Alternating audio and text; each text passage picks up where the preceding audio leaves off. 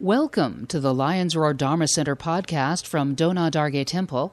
This public talk by Lama Yeshe Jinpa was recorded during a regularly scheduled Monday evening teaching.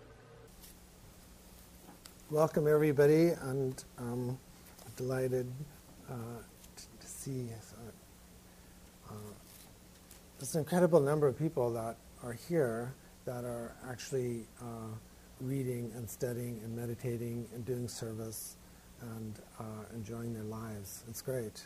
So I'm very inspired tonight. Uh, uh, some people are actually reading the Mahayana Sutra Lamkara, uh, the incredible, uh, what Thurman, Thurman translates as literature. Usually the translation is uh, an ornament of Uh, for the Mahayana Sutras. But uh, one of the things we'll be talking about tonight is how uh, Robert Thurman has his own idiosyncratic way. And I, I get it, you know, literature, he's trying to elevate it to, it isn't just, um, it, it, he wants to elevate it to the level of, of great literature. So that from the standpoint of, his standpoint, the standpoint of the tradition, um, it's like Shakespeare and the Bible, or you know, like that. It's it's great literature that's meant uh, to be read by uh, every educated person. So he's emphasizing the Bodhisattva Mahayana style of it, that it isn't just meant for um, monastics or scholars. That um, this is something that every everybody should be aware of, and that it's uh, great literature. Because uh, an ornament wouldn't. Uh, necessarily have the resonance that it would in India. Um, so uh, I understand why he's doing it as literature like that. So it's meant to be something exalted, um, something like, uh, you know, the, the ornament would be the final kind of um, gracing something incredibly precious like that. Thurman's a difficult translator to read. How many people are enjoying reading Robert Thurman's translation? A little di- difficult? Not so bad, yeah? Um, a little bit. It's probably more seventies, but yeah. Uh, maybe maybe into the eighties. He, he does talk about um, working on it over a course of many years. Um, there There is a new translation out that um, I passed on because, uh, uh, and which includes a commentary by um, Mipham, but the, the book is literally that thick. Yeah. Oh, there it is. Okay. It's, yeah. So, uh, and this this does have a nice cover. So, in, in all the texts we've been reading, um, well, the last last one uh, and this one, there's so much bodhisattva activity in that, isn't there? It's just enumerating on and on the incredible uh, qualities and factors and perseverances and transcendences, the paramitas, and the, the everythings of the bodhisattvas. Really, really laying it out there. If you've ever been discouraged or you've ever been, uh, your practice hasn't been as strong as you think it should be, then we should be reading this text, right? Because sometimes we read this and from maybe a more modern kind of Protestant or something, low church kind of way, it goes, really, really? You know, it's like, do you have to say all that? Well, we do. We do have to say all that. When we're all doing it, then we can say we don't have to say it anymore. But when when we're not doing it or we need to do more, then we really do need to enumerate. So uh, they're actually, from the writer's point of view, from Maitreya's point of view, from the Sangha's point of view, and Vasubandhu, and, and, and definitely from Thurman's point of view, Um, you, you know, these are all just like real things to do. That's important. So just on a practical level, if somebody said, um, you know, like, here's your job description, and this is a real job description, um, this is a job description for bodhisattvas. So um, uh, they, they really do mean it. And of course, um, from a limited point of view, conventional self, it, it would look impossible to do, but it isn't impossible to do from the standpoint of our luminous Buddha nature, is it? No, it's not. So we're not all alone. We're doing it uh, with this incredible, luminous, open awareness, aren't we? Yeah. Good days, yeah, good days, yeah. So when we're describing all these qualities of bodhisattvas, of course, um, these are done completely from uh, uh, a wisdom and striving to a wisdom point of view. And they wouldn't be described, they wouldn't be enumerated, they wouldn't be translated, they wouldn't be um, exalted if they weren't possible to do. So when we read it, we should be thinking, these are all actual things Uh, that I'm doing and I can do. So it should feel very realistic. Actually.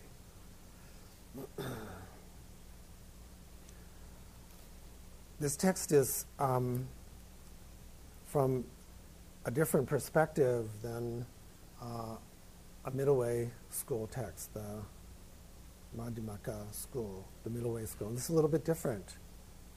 Have you noticed? So in this style that came to be known as Yogacara, uh, practitioners of yoga, uh, the way reality is described isn't totally completely different, but a little bit different. Madhyamaka talks about um, absolute reality and conventional reality, and how does how does it talk, how is it talked about in this text when we're describing the nature of awareness, the nature of reality? How what, what's different? Anybody want to try to go for it, Karen? Yeah.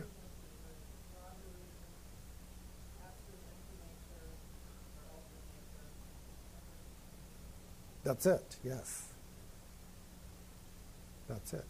So, because in Madhyamaka we just have the conventional world, which we kind of just leave as it is, so to speak, and then we recognize that it's purely relative, purely conventional, it's absolutely relative, meaning uh, it's empty, correct?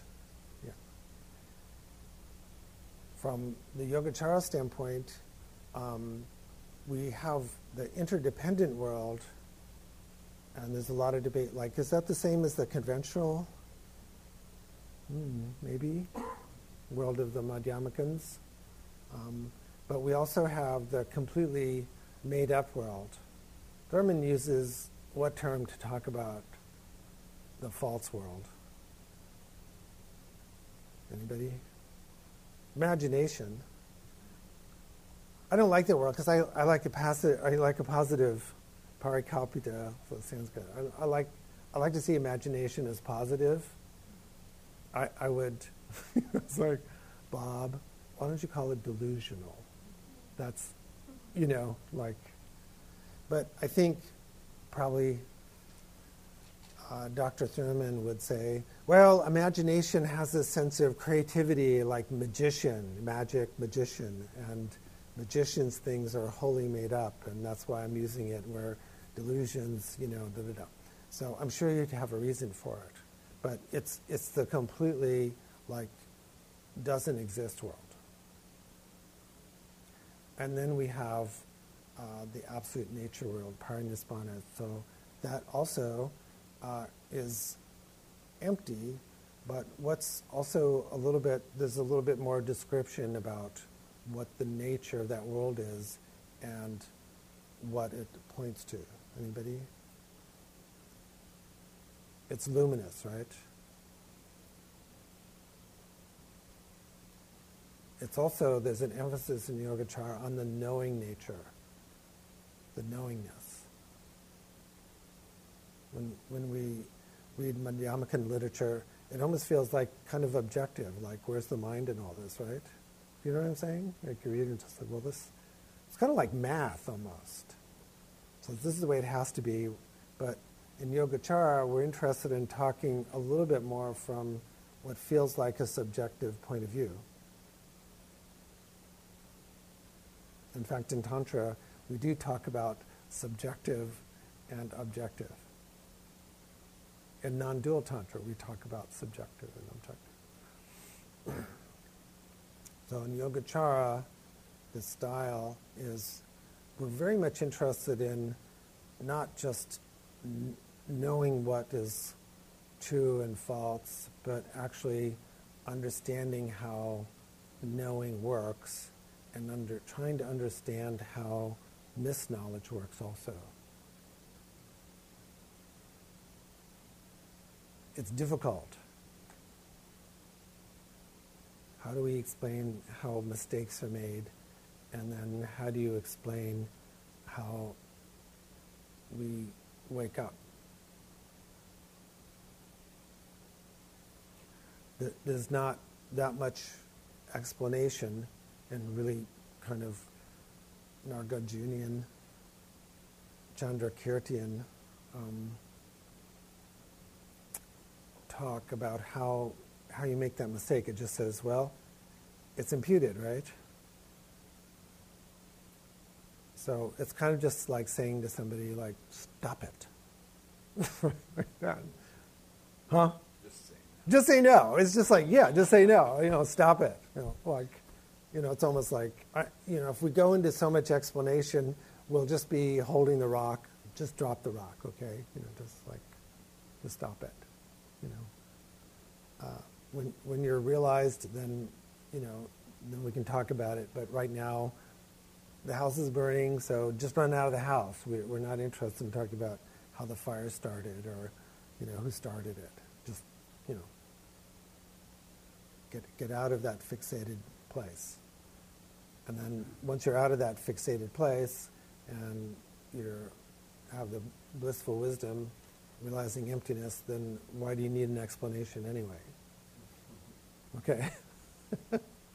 But uh, Yogacharans and Tantrikas, we like to know how things work and how we got screwed up, um, because people actually um, want to know.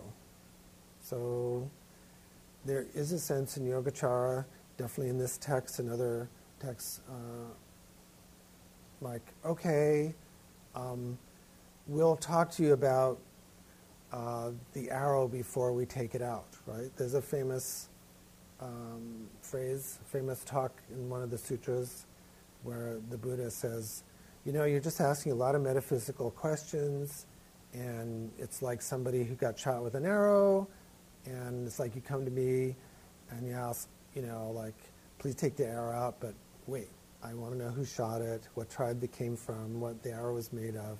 And the Buddha says, by then you'd be dead. So Madhyamaka is very much like, just take the arrow out. We're, we're not going to, you know, just take it out. But emergency run, take it out. But actually in, in Yogacaras you'll find, and in uh, many texts, uh, there'll be some uh, attempt to give some background or explain. Still not forever, but like, okay, I get it. You, you want to know a little bit about how you got here because you're not allowing me to take the arrow out. So I'll, I'm willing to kind of give you a little bit of context. And I'm willing to explain, you know, what the procedures are, why I'm doing it. Yes? On the other hand, it also seems like there are more instructions on how to take the arrow. There are many skillful means. How to take the arrow. Yeah, there, there are actually very uh, specific means to how to take the arrow out too. I mean, more so than say how to. Well, we're saying that from a we're saying that from a Yogacara point of view. From yeah. well, more from a Madhyama, from a Madhyamakan point of view, they're thinking, well, we're we're going through all these different things, like all the chapters of the root verses. We're we're telling you why cause and effect is empty. We're telling you why essence, you know. We're going. We're, we're telling you all this. Um, so there's also a little bit different of what skillful means entails, right? Yeah. So a little bit different. let me, let me stop here for a second and see if we're on the right track a little bit.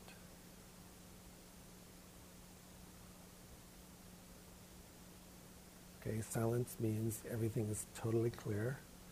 You got it? Okay. Yes. So, so the, the, the two schools that I had in my head was like, you know, sports and all. Uh-oh. Depends upon what sport. Right. It sort of doesn't matter what sport. Oh,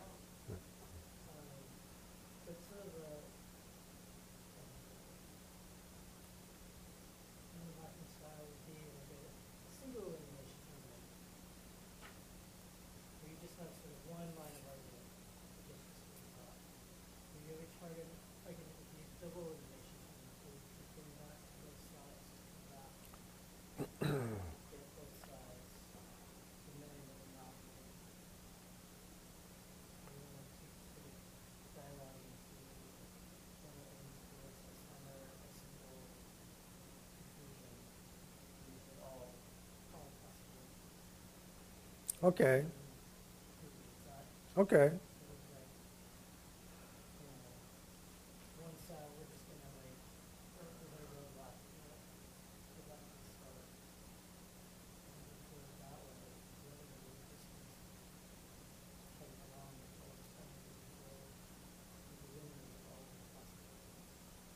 Something like that.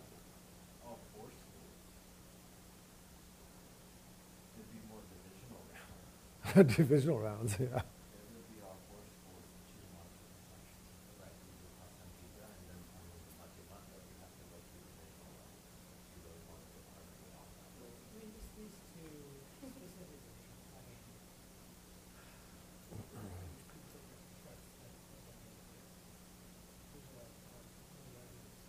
Mm. The Yeah, Yogacara is willing to go a little bit more complex and talk about different levels of consciousness. So we don't find in Madhyamaka talking about the alaya, the base consciousness. We don't have alaya vijñana, you know.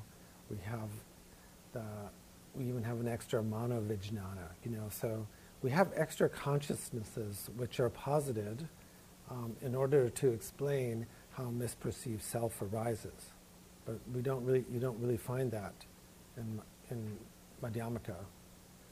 In Madhyamaka, you find out that uh, a very uh, juggernaut of logic that uh, you know we, we determined it can't, you know, be one or many.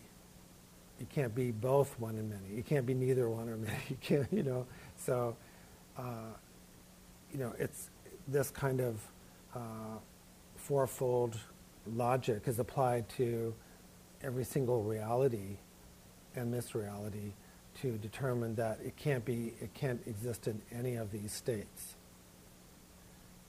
It's very effective uh, to isolate the misperceived self. Okay, so uh, when we're doing analytical vipassana meditation, we're, we're using that style. We're saying, okay, we're we're looking for will. If if there's an Atman, the way it feels in just daily life, if there's a self that feels like it's permanent, unitary, and independent and owns things, then we should be able to find it correctly, right? We should be able to find that. So using uh, very that, the style of investigation and logic, you know, we go, well, it either has to be, you know, the same as the Skandhas, right? Or, you know, different than the Skandhas, or this, both the same and different, or, or not the Skandhas. And we go through systematically and find out, well, we didn't find it anywhere. We didn't find an Atman. We didn't find a permanent uh, identity anywhere. So we have to conclude that uh, the Atman doesn't exist. The hard part in Madhyamaka is to show how the conventional self still has a conventional existence and operates. But in the Yogacara, they, they try to say, well, we're, we're going to explain to you how we think the conventional self works, as well as explaining how we get all deluded. That's quite, you know, what reality is, like it just must be this way, then how, you know, we have just some sense of conventional self, and then also how we get a deluded self. That's difficult. It's, you know, that's why it's, it's you know, it, it kind of winds around in, uh, in a different way. But it's, does it feel more satisfying sometimes? Maybe in this text it doesn't, because it's not just pure consciousness philosophy. It also is talking a lot about the bodhisattvas, and weaves it in and out. Yeah. Some, no, sometimes it just goes right to it. Various chapters do, just like, well, this is, this is the way it, it rolls. But as readers, as students, uh, we have to combine all these incredible bodhisattva activities along with knowingness. They're very interested in knowing how you know. Very much interested in epistemology, the logic of how we know things. Most of meditators in the West, or maybe even in Asia too, they just want to like get me to the place. I don't want, I don't want to know how I get there, and I'm not interested how I know. Okay, and I and I don't ha I won't really I'm not that interested in teaching how I got there either. You just either get it when you pay five thousand dollars to some somebody, or you don't get it, right? But in Buddha Dharma, particularly, and this Yogacara uh, style, we we want you to get there, and we want you to know how you get there, and we want you to know how to share with others. We don't want you just to get the right answer, kind of the old math style. We want you to know how, how you got there. That makes sense? Yeah. But just to jump ahead, when, when we're doing uh, Tantra practice, let alone Mahamudra and Dzogchen, the, the understanding in the Vajrayana community is that you, you have a combination of Madhyamakan and Yogacaran viewpoint. It's just, so uh, I haven't, I didn't put it on the book list. I thought maybe people would get burned out, but of course, um, one of the last, the, the founding uh, monk abbot of Samye, of course we know Guru Rinpoche, but really the founding monastic abbot was Santarakshita, and that text is a combination of uh, Madhyamaka and Yogacara. It's probably the last Indian treatise uh, to try to bring those two together. What is it called again, Mama? Well, the, uh, it's uh, Santarakshita, yeah. I, I can't remember what it is in English now. It's, Uh, so I'll find it for you. Yeah, like, yeah, I will in a second. But that one's pretty much the central philosophy of the universe. Yes, yeah. yes, yeah. So uh, we, we, we could add that. That's one thing to add. Some people might want to do that. Something about the Yeah. An introduction to the middle way. Yeah. Uh, Madhyamaka, Mahayana, blah, blah, blah. Right. All right. It's terrible. Yeah. That's okay. That's okay.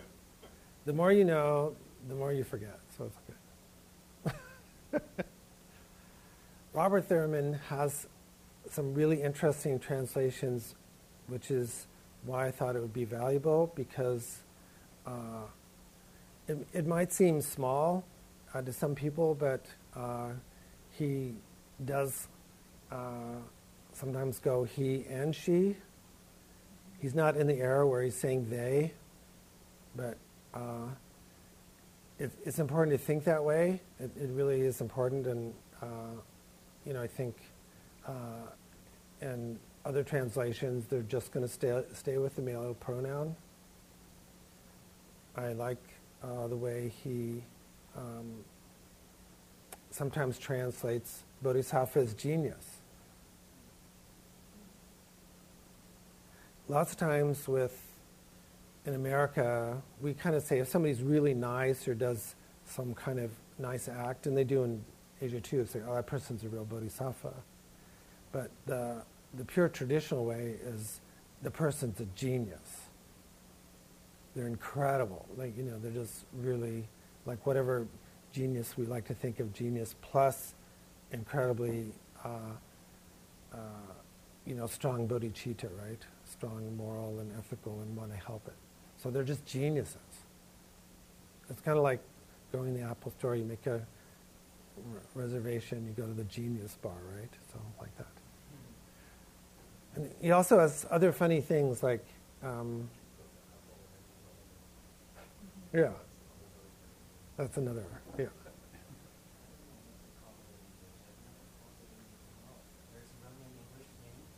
For what? For the text we're talking about? Yeah, yeah.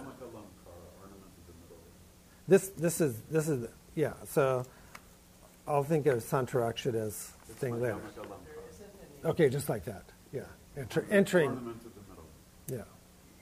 Uh, yeah, yeah, yeah. Thank you. Yeah. So.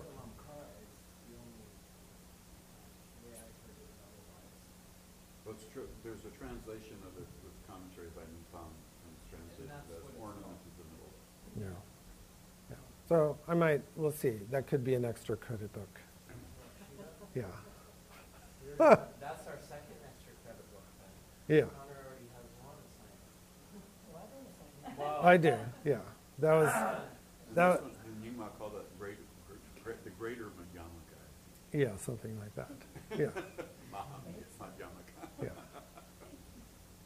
Uh, how does he uh, translate karma?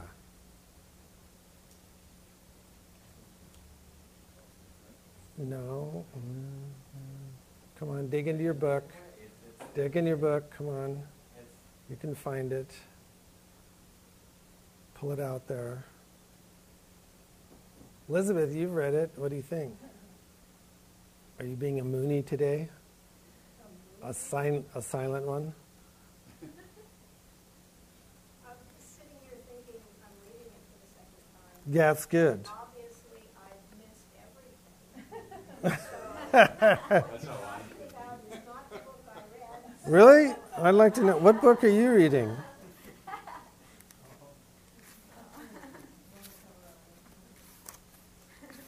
Open the book, see if you can find, how does he, how does he translate? Okay, so.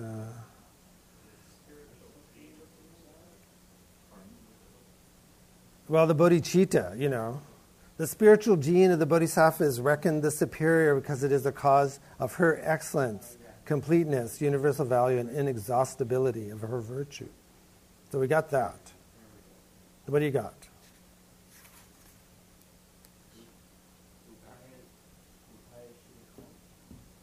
Mm.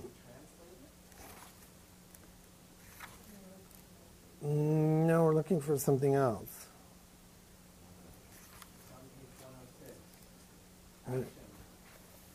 one oh six. Um,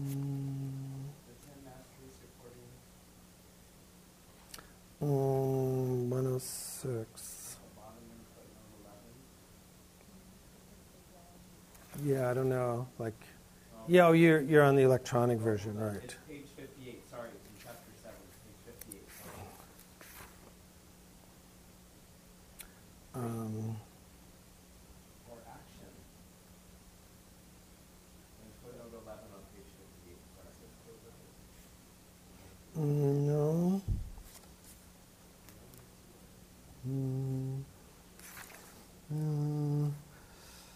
Chapter eight, page sixty-one, Evolutionary Maturity. Uh, a summary verse of the evolutionary maturity of the Bodhisattva. Delight.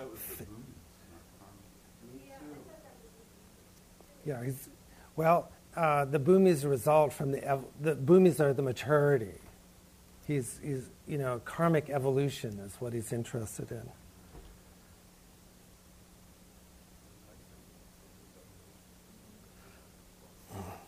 Yeah, he likes that. He likes the word evolution. He doesn't give us a definition of the words. Yeah, I know. It's annoying.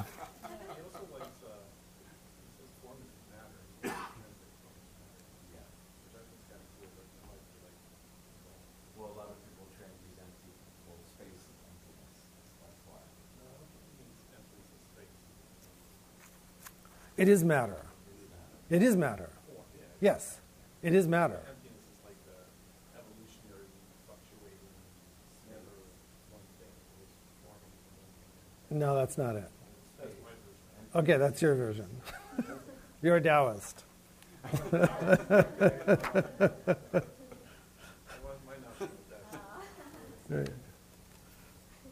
Well, over over the over the next week, you know. Take, take a look at, you know, it's like what, you know, how how he talks about evolution, right?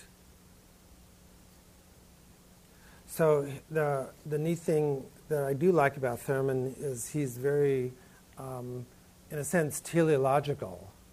You know, nice big word, like we're we're moving towards some end. Okay? So a lot of times Buddha Dharma is portrayed as kind of a steady state theory, like things rise and fall, and they have no beginning and no end, and it just rises and falls, and, you know, like kind of, we just watch the rise and fall of our breath, and then we just live in the now, and that's it. Sometimes it talks that way, right? We do sometimes talk that way, and beginning meditation sometimes talks that way. But when we're talking about bodhisattva practice and Buddhahood, there's a huge karmic push to wake up. And what is inspiring about Thurman, uh, and I took my first class with him in like nineteen seventy-six, is you get this basically evangelical blast.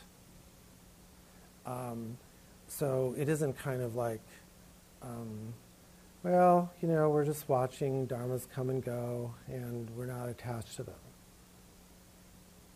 You know, we're just kind of We're just maintaining a certain equanimity and indifference, and, you know, that's nirvana. And he'll trash that and really pump the bodhisattva thing. So actually, it's very rah-rah, like if, like, get with the program, and the program is the universe, is a Buddhaverse, which is trying to wake up, trying to fulfill its destiny. Very developmental, progressive. Um, and the the great lamas I've studied with, that was entirely it. You get entirely that, you know, like you don't feel, you know, it's like uh, in the early seventies, we were all worried about the bomb, right? So one talk goes out with Trungpa Rinpoche, somebody says, well, all that's great, but what's what about, you know, there's the atom bomb. And he goes, we have our own atom bomb, right? We do. So there's not the sense that, oh, the bad guys are really going to win, and we're meek little are hots who are just will line up and get shot. Now there's very much, very powerful warrior evangelical mode, and it's in this text. So what, what's nice about Thurman is you're supposed to get this kind of inevitability of realization if, if you kind of plug in your bodhicitta. You know, you're just, you're fired up, very much so. So that bodhicitta, that kind of uh, real feeling of confidence and inability to endure other suffering is joined with omniscience. You know how you know, and you know the reality, but you also know how you know and can teach it.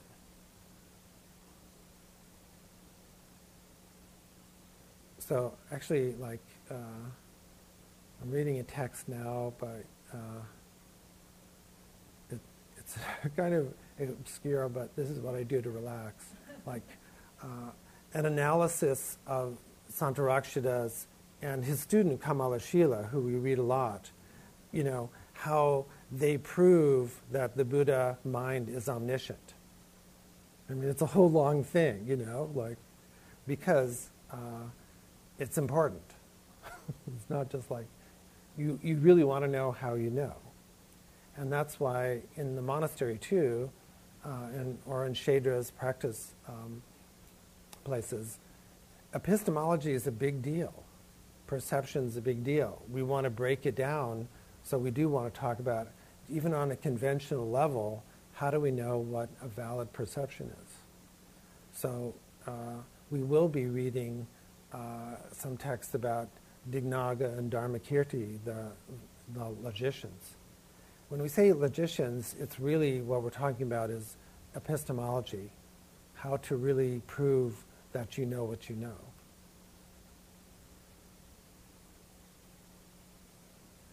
So uh, this isn't just dry intellectual stuff.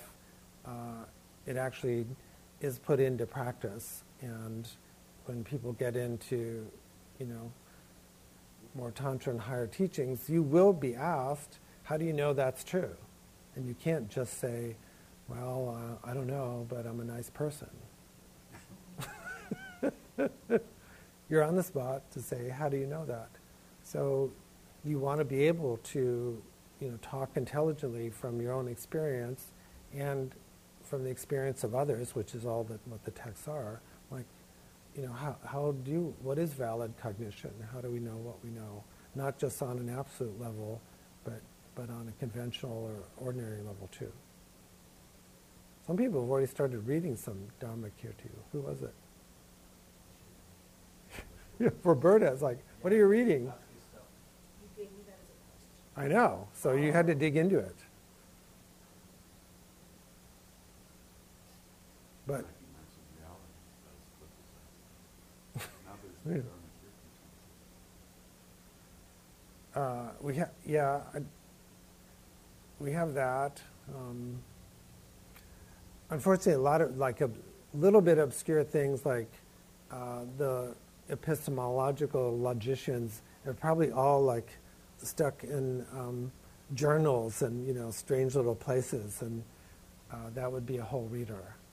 But we, when you're teaching others. Um, uh, and trying to help others, uh, the majority of people um, in India and the West are uh, lazy and skeptical from Buddhist point of view. So if you don't, if you don't know how to address the skepticism or the uninterestedness by you know showing this is how it works, then you won't be that effective.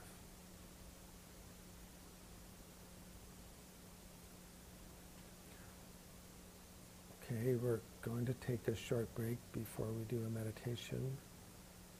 So we'll talk again in a couple of weeks, which will give people the opportunity.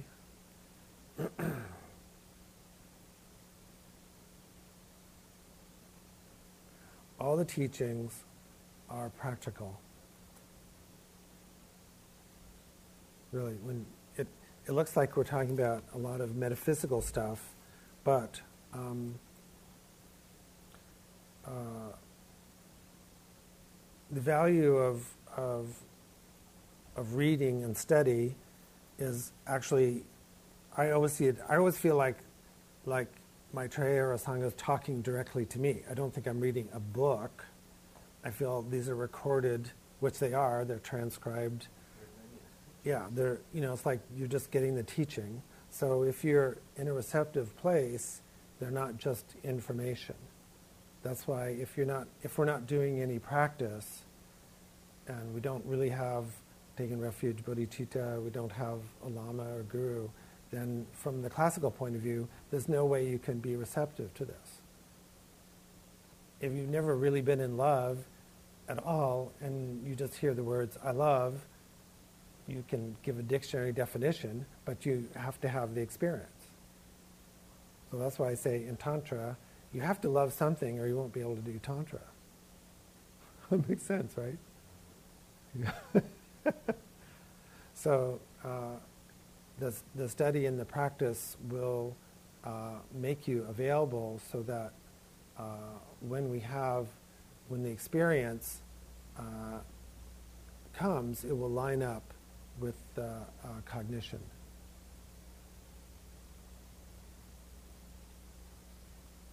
That makes sense, right? No? It makes sense. I have a question. Yes. Uh, not so much this book, but for example, Nagarjunian, you know, that came your way. The books are translated, but they still tend to use analogies that seem very, very dated. You know, the pot and the butter lamp, and, and phraseology that sort of makes your mind have to work. Like, what was it like two thousand years ago? And I wonder why there aren't the books written in sort of modern speak. Like, is that just a something to torture us, or you know, make us go through and read it like people had to read it hundreds of years ago? Or I mean, Thurman does a little like that. Even yeah. He, she, you know, he's working to be sort of more modern. Yeah. But it seems like it would be so much more accessible, you know, easier to absorb for us, and also easier for us to then explain to others if somebody would translate the books into kind of the twentieth century. So why, why not? Well, uh, generally every every text, like a text like this, already contains a commentary, you know, so Vasubandhu. So what, what Dharma talks are, this, there's commentaries on every main text. So the commentaries and the commentaries on the commentaries are a progressive updating of things. Um, so, and then contemporary Dharma talks, so to speak, you know, formal talks like, we've had a few formal talks here, like Jada Rinpoche giving a formal talk on interdependence or something like that. And they will throw in topical references like that. Right, and so yeah. You, you to talk to us a little bit a couple times a yeah. like these books. Right. It's not a modern translation of all the parts. You know, like just like you said, it is evolution, that's like karma. I mean, that's like, oh, okay. But it doesn't come that easily. You know, just it doesn't seem how there are other kinds of people. Yeah. Yeah. Is it like there's some taboo against up, updated renditions of these things? Or? If you're doing the translation, what? They're supposed to be butter lamp. It's a butter lamp. Yeah. supposed to be trans you don't yeah. translate butter lamp in the light bulb. Yeah. You could. You could but, but that wouldn't be a translation. That would be an American standard. Right. But it's like yeah. That's your commentary. That's your commentary. That's a commentary.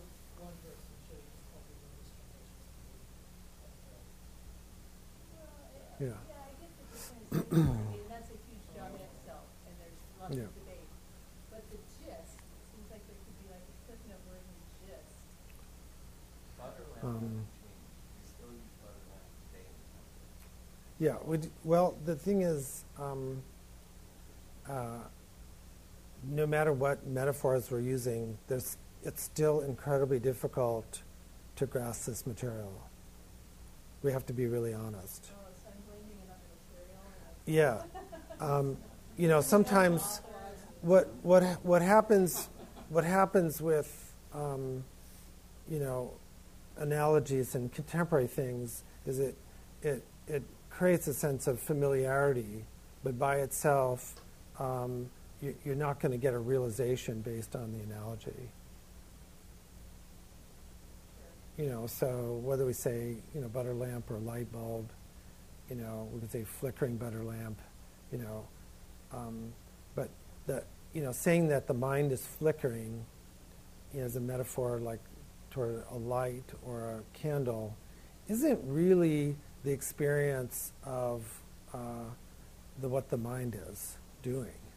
We're just we're just you know, coming up with this kind of metaphor, you know, so. We have to really, you know, it's just, it is literally a finger pointing to the moon. So we could say, well, you know, we, we want a contemporary finger, or we want a finger with a glove, but it's it's still going, it's still, the, you know, saying saying all these words is still no substitute. The actual experience is not going to look anything like flickering. You know, it's it's just it's just a hint. They're kind of hints. Um, The good news is that we're inherently have, a, uh, we are the Buddha nature, so we can get it. If we didn't already have it, we'd never be able to teach it. If it wasn't right there, right in front of us, and it's our, you know, evolutionary potential to know it, um, we we would never get it. You know, so all all the metaphors are merely hints. It it won't make any difference to say, you know, to. Say, well, we're getting it by carrier pigeon or by iPhone, because they're hints anyway. So maybe it just feels like there isn't sufficient space to have it really be a lived experience, but maybe that's like year two or three when we do more contemplation rather than just, you know, it, as you said, this first year is a lot of reading, reading, reading. You know, is there, is there something maybe I'm missing in the practice that really hasn't turned into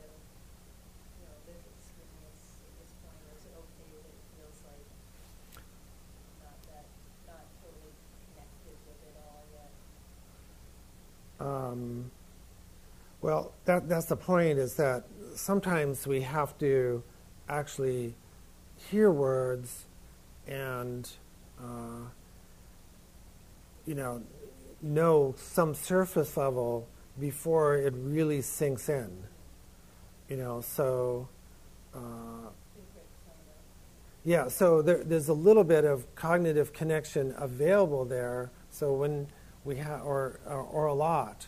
So when we have uh, the actual lived experience, there's there's a big container. So you, you want to think of, uh, you know, our, the cognitive aspect of the mind that can distinguish words and phrases and and have an inner organization as being like a container, and uh, the realization is like the water. So that's why uh, in India, they discovered that there is this weird correspondence between language structure and the ability to contain and organize our experience, understanding while at the same time it's different than experience. So, uh, you know, that's why it's really important to do this kind of work, because um, students um, frequently, in, in Asia too, like, Uh, studying Dzogchen, like they they don't, they'll just say, they'll come up with kind of New Age Yogacara, New Age Dzogchen, well, everything's mind. You know, everything's a Rigpa or something. But we have to distinguish between, you know, Rigpa and Sem. You know, you have to make that distinction. You, ha- you know, so there is some kind of discrimination going on. So nature, mind, and uh, surface thoughts have the same essence, but they're not the same. And idiot Dzogchenpas, Mahamudras, you know, kind of go, well, they're just the same, so why do any practice, right? You know, blah, blah, blah, and I'm a genius, and, you know, like that. So there has to, so by doing study, you realize also, you know, a, the limitation of language. So that's one really benefit of uh, the Madhyamakan approach, is like language is important, but limited, okay? Where it's sometimes, you, you know, you, you can, if you're not very precise, you get screwed up. But uh, it's it's meant to be like. Uh, it it just feels like uh, that I always come back to, you know, like in the movie The Miracle Worker about Helen Keller. You know, like Annie Sullivan, you know, spent a lot of time, you know, trying to do the with the braille on her hand or something. And it wasn't until the moment where the water was being pumped. But if they hadn't done the language work, it wouldn't have made the cognitive connection. She would not have learned language. And that's that's the, um, the Vajrayana point of view. It, it doesn't matter what school it is. It's all the same. You know, you're, you're going to start reciting prayers and learning stuff, and you have no idea what you know that's like. But it's like we tell our kids, well, you've got to grow up and go to college, or you've got to grow up and take care of yourself. Why are we telling seven-year-olds this, right? You know, because they have no idea what it means, but they will. Um, you know, you can get mad at the text. It's not. You know, that's okay. But even if you translate it completely, I mean, even if you said we're going to have a completely wrapped version of this. It, you wouldn't get to realization any sooner, because it's just another version of the finger. Yeah, yeah. Um, that's your fantasy. It, it will. At least the initial part. I think some translations yeah. yeah. yeah. will resonate. They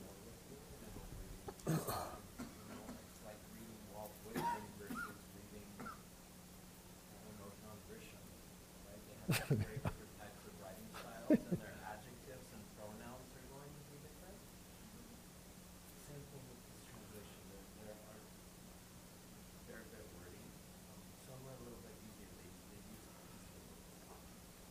It's just not, it's rubbing me the wrong way. Oh, no, I'm not. I'm not adverse to it. The old school. Who's, who's saying it? Who, who we hear teachings from? Of course, in Vajrayana makes a big difference too, right? So it's not just a text or ideas floating out in, independently.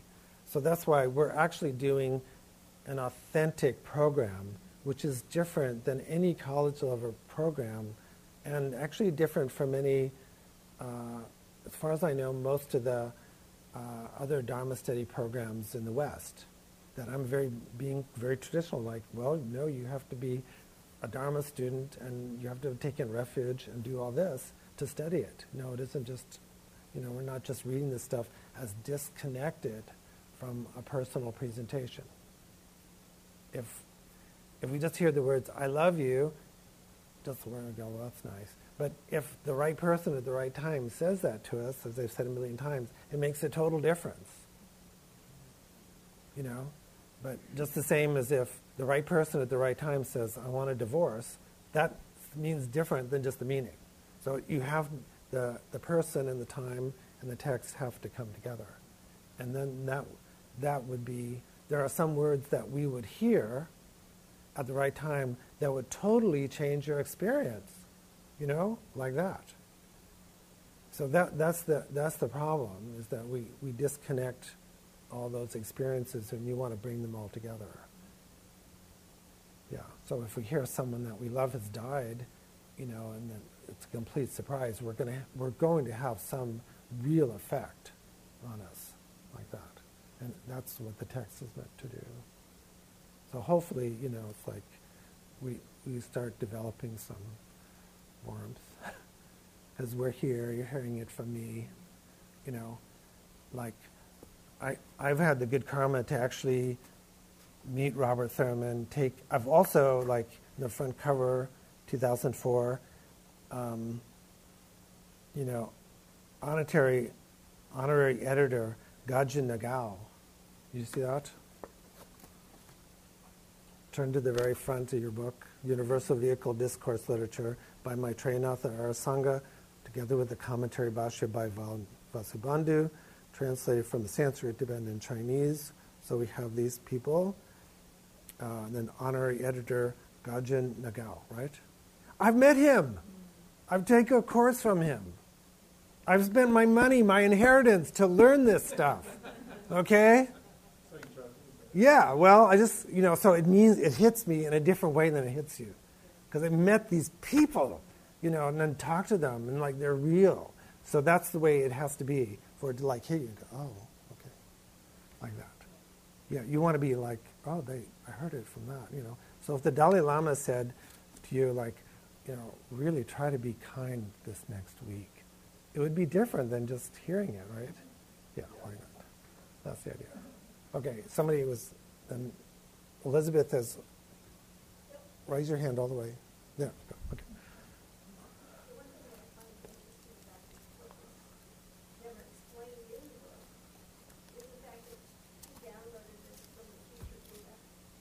Yes.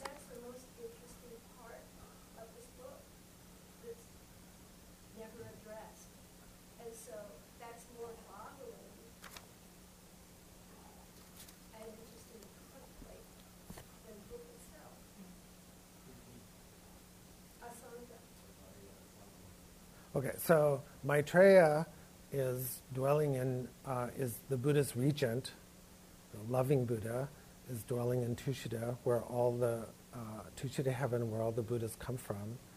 So uh, we know the story about Sangha, how he was in retreat for twelve years, right? Got nothing. I really can relate. And then finally, you know, as he was like, totally done, heading back into town, uh, you know, he, he saw the dog on the road, who then appeared as Maitreya. So then Maitreya um, at various times took him up and gave him direct uh, teachings. So that is an important part of the feeling, the realization around the text that, um, you know, it has the authority and the luminosity and, you know, that kind of quality to it. Thurman does go into that. Yeah, yeah. It does, but it's like everything's explained, but the transmission isn't explained, and how those things happen isn't explained. How does Tsongkhapa take transmission from Manchu Tree? You know, those things are the more intriguing things sometimes than the actual stuff.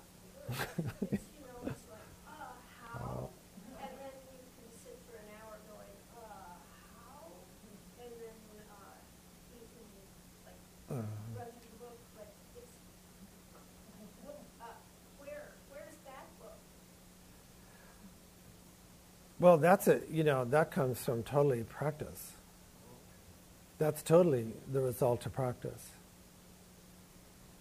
And uh, that's totally, you know, like whether Tsongkhapa's speaking directly with Manjushri or Asangha's directly speaking with Maitreya, that's, that's coming from total and absolute surrender.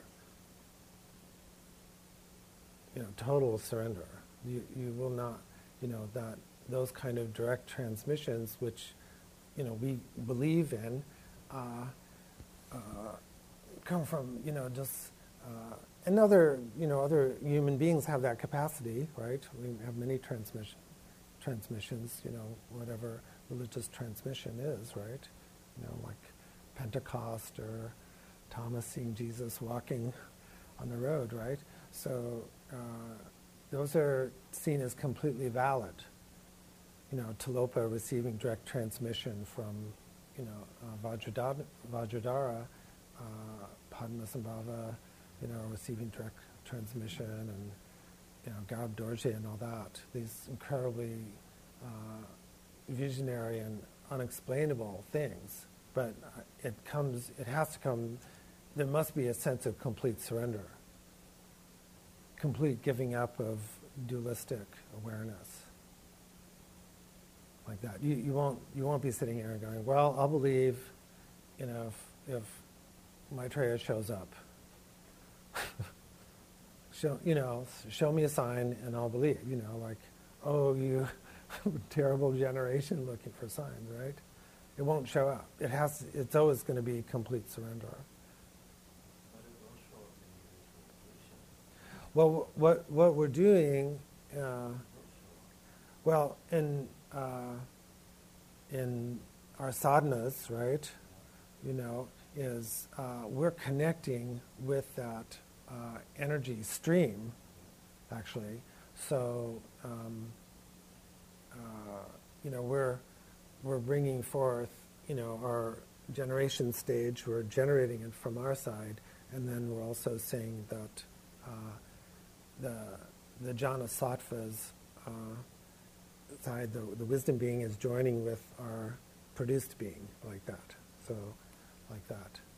Um, uh, it's sometimes that people. Uh, the the hard part, the tricky part, is sometimes we we have a really strong feeling that there there is something going on, but it's still a production from our side. Okay, so it feels it. There's a strong. You have a strong generation stage practice.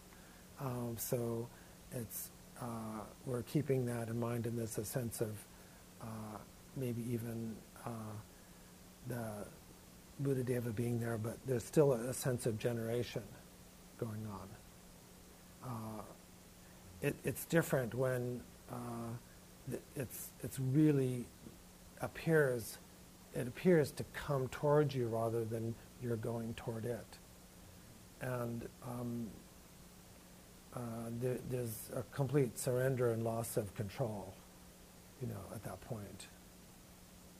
Yeah, there's not kind of like I'm manipulating the, you know, energy. The body yeah, so there, there's a complete loss of, you know, you're just, but you can't produce it. It's unproduced, unproduced mind. So that's where it's tricky. And even then, it's possible. Of course, um, because we're just delusional monkeys, that, you know, to have a sense of ego inflation. So that's why uh, it's lucky when we find good teachers. So, uh, you know, when when you go running to your teacher and go, I just had this incredible blah, and they go, um, you're late for dinner. Yeah, because it's when something's kind of phony, um, it's so easy to pop it, right? You know, people get incredibly mad at me. I've had students get incredibly mad at me because they feel like they've had this incredible vision of this loving being, and all you have to say is, you know, you, you forgot to leave your shoes at the door, and they lose their shit. So what's that, right? You know, it's total bullshit. So. Uh, You know, of course, you know, lamas will test us too, like that. Not always, but it's, it's total and complete surrender. It's very difficult. We always want to hold back and say, I've got it. I own it. I own this experience, don't we? It's a hurt sensation. Yeah, we always want to own it. Now I got it. Well, you don't have it. You don't.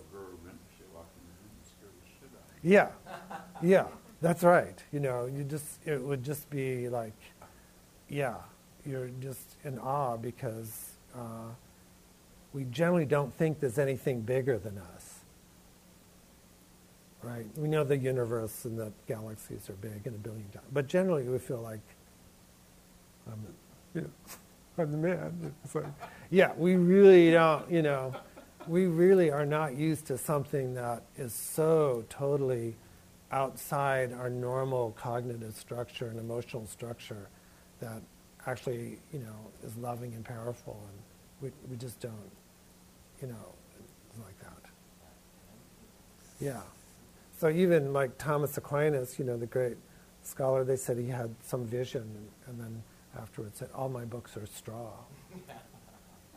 Because you just like, if you, you know, you can't believe it. So I, I you know, it's nice if when we have genuine experiences that we have a teacher that can still kind of refine the experience and, and make sure it's not becoming some big inflated bubble over to the side. Or some deflated. Sometimes people have incredible experiences and they they think they're being kind of good by dismissing it. Right? But the, the story about Asanga is really interesting because it, it just shows the nature of how it goes. Like, uh, you know, Maitreya appears, and what is what does Asanga say? Yeah, what do you so long? That is so true, because even in that act of surrender and visionary experience, there's, there's still a vestige of self-cherishing, you know, and it had to really, still there was work to be done after that. The, the dangerous people are the people that have the vision and then go off and charge people five hundred thousand dollars for a weekend, right? Am, am I making it up? No, you know, if you want to spend five thousand dollars for the weekend, go ahead, but I suggest you sign up for two children for what, maybe one hundred sixty for a weekend. Yeah. I know some people wanted to see Alan Wallace too. Is that good? Yeah. Yeah. Said good thing. Oh, that was good. Very complimentary, you know, yeah. Study, because it's, yeah, in a way, for practical, maybe practical more from a sort of scientific perspective. Which study? Uh, this study. You know, oh, just study. Complimentary. Oh, okay, good. Like when David was reading, it's like, oh, I get it now. Okay. Yeah, that's good. Yeah. I'm glad. Okay. So, uh, you, you don't want to just, you don't want to be lost in the visionary world totally, right? You know, because, okay, then Asanga did receive teachings, right? He didn't, he didn't just run in and say, you know, just didn't spend the rest of his life saying, I met Maitreya and you didn't, you know? He actually, you know, got some teachings, correct? So, uh, if you're lucky and have good enough karma that, you know, Guru Rinpoche or Vajrayana or Kalachakra show up, you can just, you know, after you recover, then you should ask for teachings. Right? You shouldn't say, uh, okay, that's great, I got a great experience, I'm gonna sh-, you know, you want to get teachings, right? So all the great teachers do that. They've all, like, everyone, another, we're not reading biographies necessarily at this point, but if everyone reads uh, one of the first, you know, Geshe Sogyal's, which is a biography about her, but, you know, like how she took in and put the teachings into practice, right? She just didn't so follow Guru Rinpoche around and go, you're great, you're great, and, you know, do